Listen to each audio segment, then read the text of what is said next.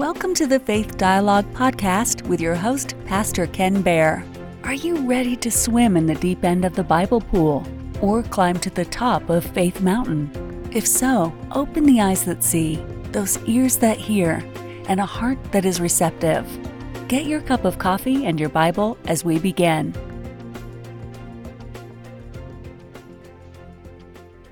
Welcome back. I'm Ken Baer of Faith Dialogue. We're in a sermon series called Unstoppable, based on the New Testament book of the Acts of the Apostles. We're continuing today in chapter 4 of the Acts of the Apostles, and Paul and Barnabas are in Lystra. Now, this is an area of what's called Galatia. It's presently present day Turkey. And Paul and Barnabas are on the, the first missionary journey. Um, they initially were sent out from Antioch, and then they went to Antioch Pisidia, then to Iconium, and now they're in Lystra. Our, our, our title for our sermon today is Paul Gets Stoned, and that has nothing to do with illegal drugs. Paul is going to be stoned uh, by the Jews. They've been persecuting him, they've been after him, and they're going to stone him and leave him for dead here in Lystra. Um, the context up to this point in, in, Acts 14, Paul and Barnabas arrived in Lystra, started preaching the gospel. Paul saw a man and he discerned, God gave him the ability to understand that the man had faith to be healed. Uh, God obviously told him to go and heal the man. Paul did that, and literally the crowd went nuts. Uh, they want to make Paul and, uh, and Barnabas uh, as, gods. They believe that Barnabas is Zeus that's come down from the heavens, and that and, and uh, Paul uh, they call Hermes because he's a messenger, and Paul was doing much much of the speaking, and that's where we pick it up uh, today. So we're going to start reading uh, from Acts 14 um, in verse 14. And, by the way, I want you to, to listen for the pattern which we've uh, said we've developed now in the second part of the book of Acts. And that pattern with these missionary journeys is we're going to see a response, then rejection, and then revival. So watch for that pattern as we, we begin today. Verse 14. But when the apostles, Barnabas and Paul, heard this, they tore their clothes and ran in among the multitude, crying, and saying, Men, why are you doing these things? We also are men with you, the same nature as you, and preach to you that you should turn from these useless things to the living God who made the heaven and the earth and the sea and all things that are in them, who in bygone generations allowed all nations to walk in their own ways. Nevertheless, he did not leave himself without witness, and that he did good gave us rain from heaven and fruitful seasons, filling our hearts with food and gladness. And with these sayings, they could scarcely restrain the multitudes from sacrificing to them. You know, so it's interesting. So the these Greeks come out, they identify that Paul and Barnabas are the gods came down from heaven. And and what's their first reaction? Well, Paul and Barnabas, their first reaction is to tear their clothes. And they did this out of an instinctive reaction. This was ingrained in the Jewish people. Uh, it's something they did um, not because it was convenient, but because they heard they heard blasphemy. This is a, a knee-jerk reaction. It happens automatically among the Jews. It's now it's it's wonderful when you think about it that this is their their first reaction. This is their natural response you know, it's it's better than the natural reaction that many of us would have. I have to I have to say that this idea of, of being honored, of being called gods, of, of people wanting to, to bow down before you, uh, you know, that, that'll get to your pride. But the Bible says that pride comes before a fall. You know, pride's a, a really ugly thing. You, when you see pride in individuals, particularly when you see pride in, the, in, in, in, uh, in a pastor, uh, when you see it in one of your leaders, it's, it's, it's, not, a, it's not a pleasant thing to look at. Um, think about what is happening, however.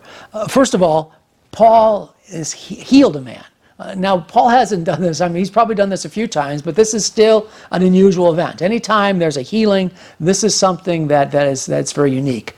Uh, Jesus healed many, many people, but I'm sure even for Jesus, that's not just a, a, common everyday occurrence. This is, a, this is a unique event. And it's something you really don't get used to. Uh, for Paul and Barnabas, was, this was still relatively unusual. But, but God uses us. And God uses us as long as we have a, a humble and a contrite heart. When, when we start getting puffed up, when we think sometimes that the, the glory or the accolades that we're getting is because of our, our own efforts, you know, that, that leads to a fall. And I love it that, that Paul is, is, basically, is basically humble. He, he's showing here that his first reaction is to, is to, is to render his clothes. Um, now, the point is this, is that, you know, Jesus was probably the most humble person that ever lived. Um, he, to be God and to humble yourself, to be born as a babe in Bethlehem is, is a very uh, humbling thing. And it's a wonderful virtue that, that Jesus demonstrates for us because it's a thing that he wants us to imitate as well. It's an amazing quality. Uh, if people see it in you, that's admirable. So Paul and Barnabas resist the opportunity to let pride get the best of them, even for a moment. And remember, pride is, is truly a, a disaster. Uh, and, and, notice at first, uh, they don't even really know what's going on. In verse 14, they finally found out what's going on, and they say, um, they tore their clothes and they ran to the people and they said, Sirs, what are you doing?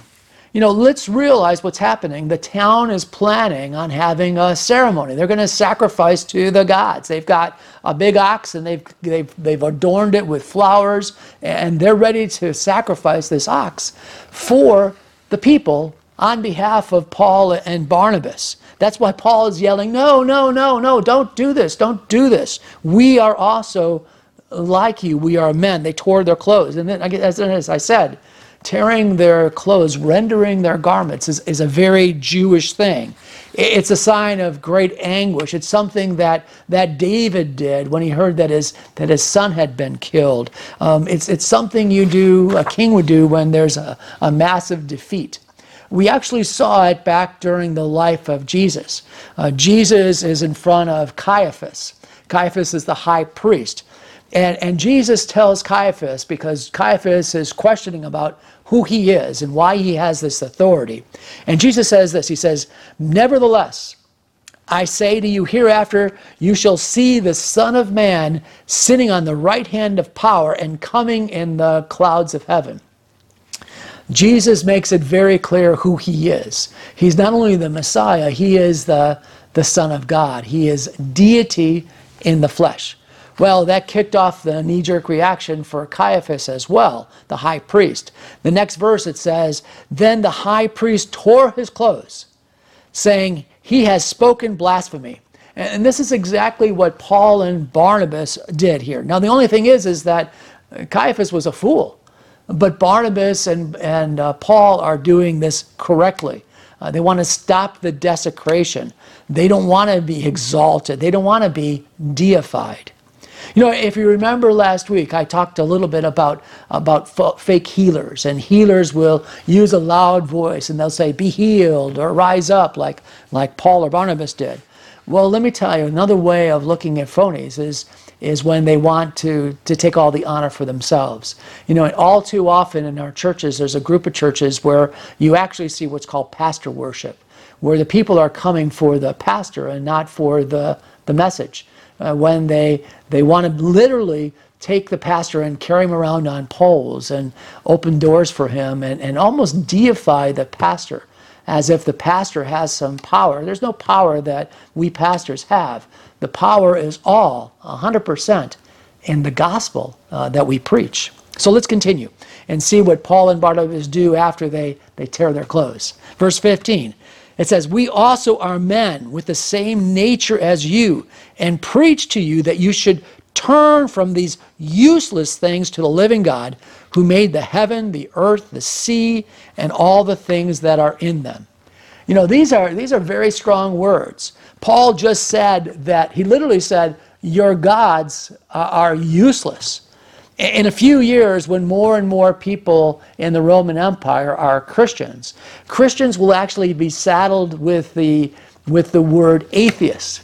In the early church, this was one of the issues, is that you see the, the Christians believed in the one true God. They didn't believe in all of these, these Roman gods, or in this case, these Greek gods. They didn't bow down and worship Zeus or Apollo or any of these gods. They, they believed in the one true God. Because they wouldn't worship the gods of, the Rome, of Rome, the Romans actually called them atheists. They were without God. They didn't believe in God. It's interesting, isn't it, when you think about it, that Christians would be called um, um, atheists. But, but Paul here is, and he's so consistent. He's so consistent all through all of his writings, as well as what we see here in the Acts of the Apostles. He's a tremendous witness for Jesus Christ. He, he never, never varies, he never wavers. He, he basically says, We have a living God who made the heaven, the earth, and the sea, and all the things that are in them. I'm actually quoting what's being said. Now, see, the Greeks had gods for all those things. Zeus was actually the god of the sky and the heavens. That's what they, they called Barnabas, was Zeus. The Greek god Gaia was the god of the earth, literally Mother Nature. Poseidon was the god of the sea. And Paul says, no, we have a living God who's the God of, of all of these things. Paul told them that all of the blessings that they have, all of the blessings that we have, who, uh, come from one true God who, who lives in the heavens. It's not Zeus, it's not any of these other gods that you bow down and worship and, and sacrifice to. It's the one true God. You notice when, when Paul is preaching to these pagans, to these Gentiles, he's not using the Bible as a reference. That I'm sure Paul felt handicapped that way because he was a tremendous orator and he understood the Old Testament scriptures. But these are not Jewish people. The Jewish people, you can use the scriptures and you can talk to them and you can reason with them. But the, these pagans know nothing of the God of Abraham, Isaac, and, and Jacob. So let's continue. And here's where we, we get to our main point uh, Paul is going to be, be stoned. Verse 19, it says, Then Jews from Antioch and Iconium came there, and having persuaded the multitudes, they stoned Paul and dragged him out of the city, supposing him to be dead. However, when the disciples gathered around him, he rose up and went into the city. And the next day he departed with Barnabas to Derbe. And, and again, this, this passage is so matter of fact. And, and it's simply stated that the Jews came, they stoned Paul, and they dragged him out of the city, presuming him to be dead. Uh, what we miss, however, is the intensity of the persecution that this early church was beginning to face. I read this passage as well as we see some more contemporary examples of the passion and the persistence of the enemies of Christ and I wonder sometimes why those of us in the body of Christ wouldn't have the same passion and the same, same persistence that it seems like our enemies have. Um, we, to, to, be able to preach the gospel uh, in those areas, those strange areas where we become enemies, that, that takes a tremendous amount of courage. And we need people to go and to, to face, um, face the enemy and be able to tell them who Jesus Christ truly is. You see, these Jews from Antioch and Iconium, uh, they weren't content just to see Paul leave. Talk about persistence. They followed him and they brought their hostility and their persecution with them. The trip from Antioch and Iconium to Lystra was more than 100 miles, and this is long before uh, cars and highways and trains and automobiles. Uh, these people were, were dedicated uh, they would get their merit ban, uh, merit plan or merit badge uh, for this, this evil plan. And notice it says that they persuaded the multitudes. In legal terms, this is known as inciting to riot uh, that led to the stoning of Paul. They were able to convince these, these Greeks, these, these Greeks that were ready to sacrifice um, a bull to, to Paul and to Barnabas to, to call them gods. They were able to convince these, these people to actually stone them to death instead.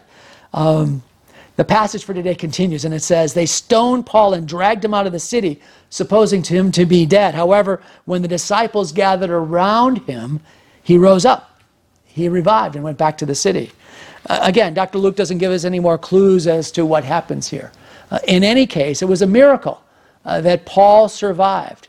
We don't know whether he was actually killed and this was a resurrection or whether he was just uh, very, very uh, badly wounded and God healed him. Either way, the stoning was unsuccessful. Later, Paul would write in 2 Corinthians chapter 11 verse 25. Paul says, "3 times I was beaten with rods. Once I was stoned, most likely referring to this event. Three times I was shipwrecked, a night and a day I've been in the deep." You know, Paul faced tremendous persecution and tremendous hardship. That's why he's a, he's a great example for us in this sermon series uh, that we call Unstoppable. I want you to notice that when Paul was revived, he did not flee the city and these people that attacked him. Instead, he immediately went back into the same city. If, if they think he was a god before, uh, wait till they see him walking around after they stoned him. I, I jest when I say that because Paul doesn't want to be considered a god. That's the last thing that Paul wanted. Uh, but he goes right back into the city. he he's been driven out of two places before, and I think he went back just to show that he was not going to be driven out of the city that easy.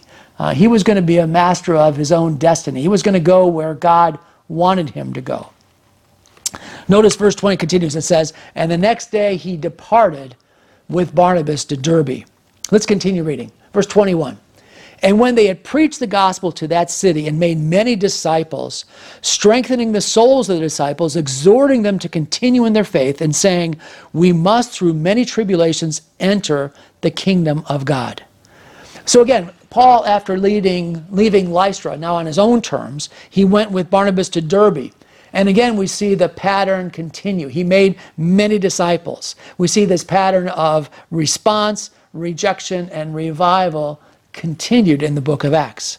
Notice these new believers in Christ in Derbe, what they're called. They're called disciples.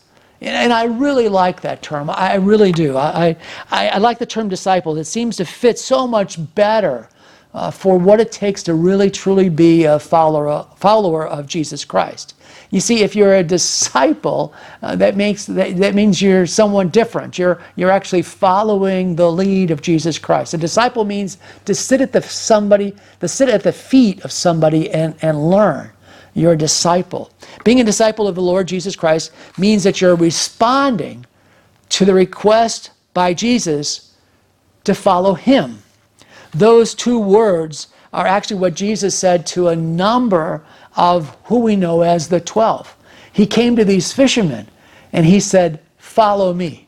He said, He came to the fishermen and he said, I'll, I'll let you become uh, uh, fishers of men. But to each of these disciples, he said, Follow me. It's a simple request. But being a disciple means that we're going to, to follow Jesus. These men that would later be known as the apostles or the 12 responded to the call. They left their jobs, their houses, their possession, and even their families to follow Jesus. You know, we're, we're so blessed. We live in a, in a country uh, that we can become fully devoted followers, disciples of Jesus Christ uh, without, uh, without losing everything around us our families, our homes, our, our jobs, our careers. As long, and this is the, the caveat, as long as we loosen our grip on the world. You see, we don't want to hold the things of the earth so tightly that God can't use us. We've got to hold things very loosely in our hands, and I don't care what they are. Everything is much more important. I mean, there's nothing that's more important than following Jesus. Paul says this in Galatians chapter 2 verse 20. Paul says, "I've been crucified with Christ, and I no longer live, but Christ lives in me. The life I live in the body, I live by faith in the Son of God who loved me and gave himself for me. You know, we're also very, very fortunate that as a member of the body of Christ, even when you first believe, you can become a member of a, of a church with leaders, with people around you that have been Christians long, long time that you can ask questions to. They can help disciple you. They can bring you along in the faith. They have applied the Word of God to their life. They have the ability to guide and to lead the church, all under the direction of the great shepherd of our souls, none other than Jesus Christ. Let's continue to read. Verse 23. So when they had appointed elders in every church and prayed with fasting, they commended them to the Lord in whom they had believed. And after they had passed through Pisidia, Pisidia they came to Pamphylia Now, when they had preached the word in Perga, they went down to Attalia, and from there they sailed to Antioch, where they had been commended to the grace of God for the work that they had completed. You know, before Jesus ascended into heaven, he gave us what's known as the, the Great Commission. He says, All authority has been given to me in heaven and on earth. Go, therefore, and make disciples of all nations, baptizing them in the name of the Father and the Son and the Holy Spirit, teaching them to observe all things. And lo, I will be with you until the very end of the age. You know, one of the Christian organizations that uses this term disciple and also talks about making disciples uh, is a great organization called the Navigators. I had the opportunity and the great privilege to be able to meet uh, to meet uh, Dr. Jerry White, who led the Navigators uh, for a number of years up until I think 1984, 1985. Um, this organization, I'm sorry, till 2005. This organization works alongside churches to help train Christians, to disciple Christians. They identify three marks. This is from the, this is from the navigators. They identify three marks of a true Christian. It has to do with identity, obedience, and fruit. So you can ask yourself, am I a true disciple? Now, following the three marks of the navigators, we would ask it this way Am I willing to be openly identified with the person of Jesus Christ? Next am I seeking to be obedient to the word of Christ in my everyday life? And the third mark is this Am I bearing fruit in my work as a follower of Jesus Christ by way of a Christ like character and by influencing the lives of others? That's, see, that's what a true disciple is. He's, he's making a difference in the world, he's bearing fruit. He's not ashamed of the gospel of Jesus Christ. The body of Christ needs true disciples because we need to continue to influence others. We need to continue to plant more churches. We need to travel to remote areas to be able to bring the gospel to a lost, a lost world. This is exactly what Paul and Barnabas did. Verse 23 says, So when they appointed elders, this is Paul and Barnabas. So they went back to these cities that they had just preached in, and they appointed elders in every church. And they did this with prayer and fasting, and they commended them to the Lord in whom they had believed. You know, these, these elders were, were new believers. This is not an ideal situation. This is not what we do in our, our present day churches. In our churches today, when we're looking for elders, when we're looking for pastors, when we're looking for leaders, we want, we're looking for people that are mature, people that have the experience, people that have years of experience of being able to follow Christ and applying the gospel to their life. But Paul and Barnabas don't have that luxury. They've got to basically pray and they've got to do the very best they can with what God has given them. So the question is, how could this new church possibly succeed? I mean, these, these elders, all of these leaders are, are brand new believers. But yet it did survive. Not only did it survive, but it prospered and it grew because the head of the church is Jesus Christ. This is the, the body of Christ in action. This is exactly what happened. So let's finish up. Dr. Luke is going to give us some information about the rest of their journey. So we're going to start at verse 24. It says, And after they had passed through Pisidia, they came to Pamphylia. Now, when they had preached the word in Perga, they went down to Attalia, and there they sailed to Antioch, where they had been commended to the grace of God for the work which was completed. Paul and Barnabas, in essence, backtracked and returned pretty much the same way they had come.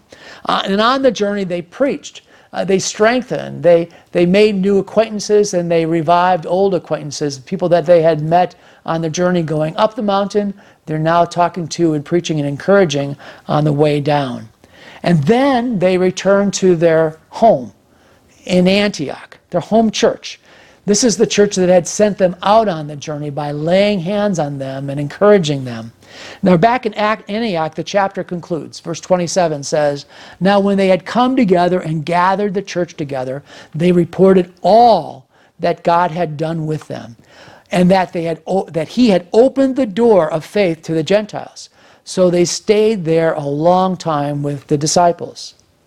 I want you to remember the pattern we said before a response, rejection, followed by revival.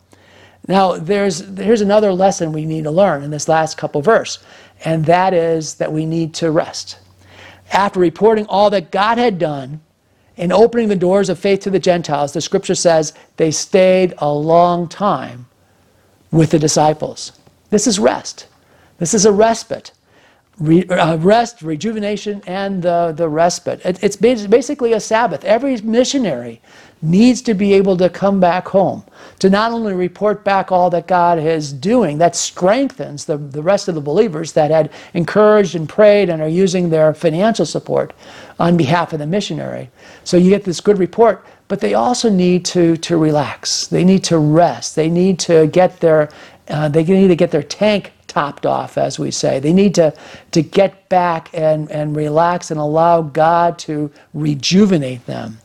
Um, it's basically a Sabbath rest. You know, God created the heavens and the earth in six days and rested on the seventh. Did God need to rest? Of course, of course not. God doesn't need to rest. But he did it in order to show us a, a, pattern, another pattern. The Jewish people took it very seriously. God told them to, that every seven days they would have a, a Sabbath. And we need that Sabbath, whether you know it or not, we need that Sabbath in our life as well. Now, in the New Testament, we're not told that we have to go to church on a specific day.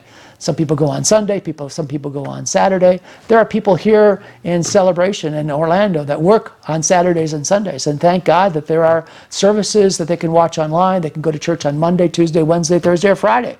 There's other ways to be able to get rejuvenated. But all of us need to take advantage of an opportunity to be able to rest. Rest, get a respite, relax, and get fired up to go back out again.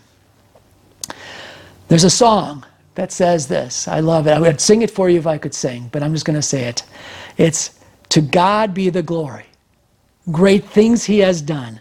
So loved he the world that he gave us his son, who yielded his life in atonement for sin and opened the life gate that all may go in. That's the idea, of resting from your labors, allowing God to do in you what you couldn't possibly do in yourself. God bless. Let's pray. Father God, we want to thank you, Lord, for the opportunity to be. You've been listening to Faith Dialogue with Pastor Ken Baer, recorded live at Celebrate Seniors, a ministry of Faith Dialogue. You can listen to or watch all of the recordings at Faith Dialogue by going to www.faithdialogue.org.